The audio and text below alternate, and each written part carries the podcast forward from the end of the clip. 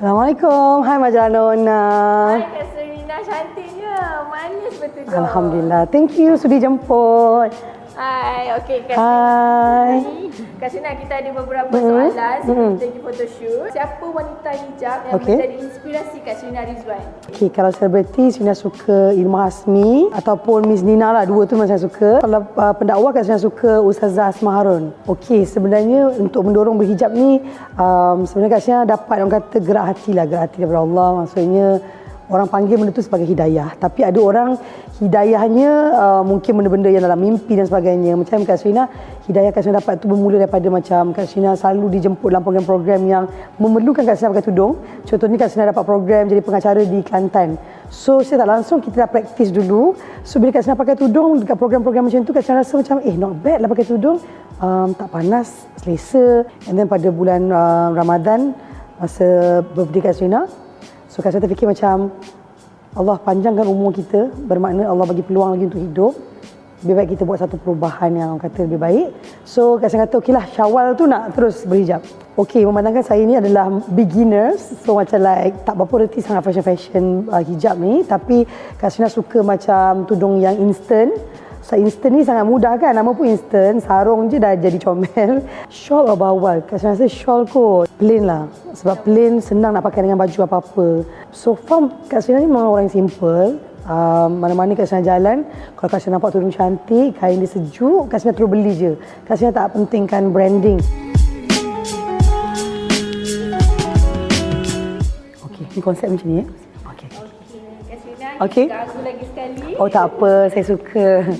Okey, Kak Serina boleh tak kongsi dengan pembaca Majalah Nona semua kan, kisah mula-mula Kak Serina berhijab? Macam mana, kenapa mengambil keputusan untuk berhijab? Hidayah tu milik Allah. So bila Allah gerakkan hati pada waktunya dah sampai, tiba-tiba je kita rasa macam lepas dah training pakai tudung rasa selesa, kita terfikir satu benda. Okeylah, memandangkan Allah dah panjangkan umur, dah ke 36 tahun umur.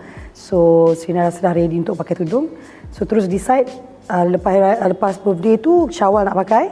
Terus pergi beli tudung, ajak sahabat-sahabat. Semua yang sahabat selama ni pun memang sahabat rapat. So bila ajak diorang pergi shopping tudung, diorang sangat-sangat happy.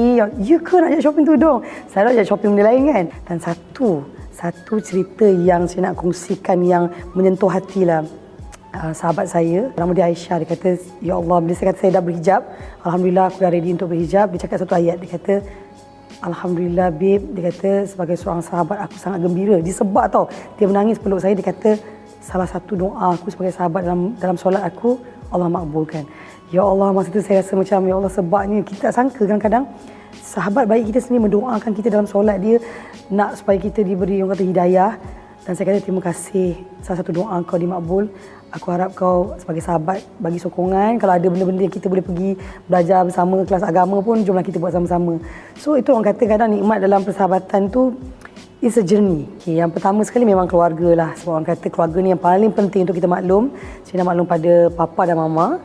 Dan masa tu Papa pun macam terkejut juga kan, macam apa mimpi budak ni kan. Tapi dia Alhamdulillah menerima dan dia bagi sokongan lah. So saya rasa bila seseorang tu berhijab atau berhijrah, sangat penting support daripada keluarga dan juga kawan-kawan dan circle yang kita pilih. Because siapa kawan kita tu akan membantu kita siapa dia akan datang.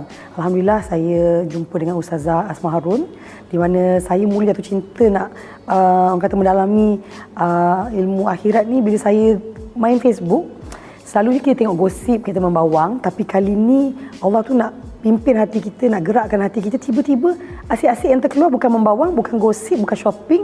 Yang keluar banyak ceramah agama. Kalau dulu kebiasaan kita akan skip. Tapi saya nak beritahu pada anda kat luar sana, sekiranya bila you main Facebook, tiba-tiba keluar ceramah agama, sebenarnya Allah nak pimpin kita, nak buka mata kita, buka pintu hati kita. Saya macam terfikir, why not aku tengok. Bermula dengan satu ceramah saya tengok, dia jadi macam satu ketagihan, kita nak tengok lagi, tengok lagi, tengok lagi. Dan tiba-tiba kita rasa macam, aku nak berubah lah. Paling penting apa?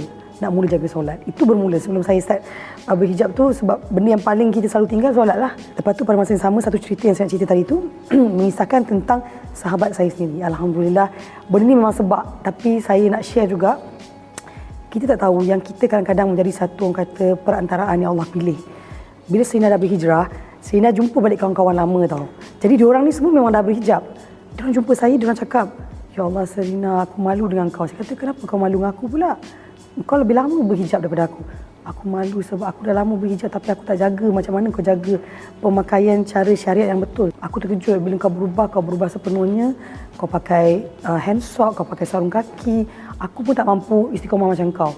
So saya rasa macam, ya Allah, tersentuh benda tu. Saya pun cakap dengan dia, saya nasihatkan dia, saya kata, "Aku pun tak layak untuk nasihat kau, tapi bagi pendapat aku, benda ni perlu orang kata perjalanan. Maknanya bila you dah ready, alang-alang you dah pakai, I rasa you dah hampir sempurna, tinggal sikit lagi untuk you perbaiki.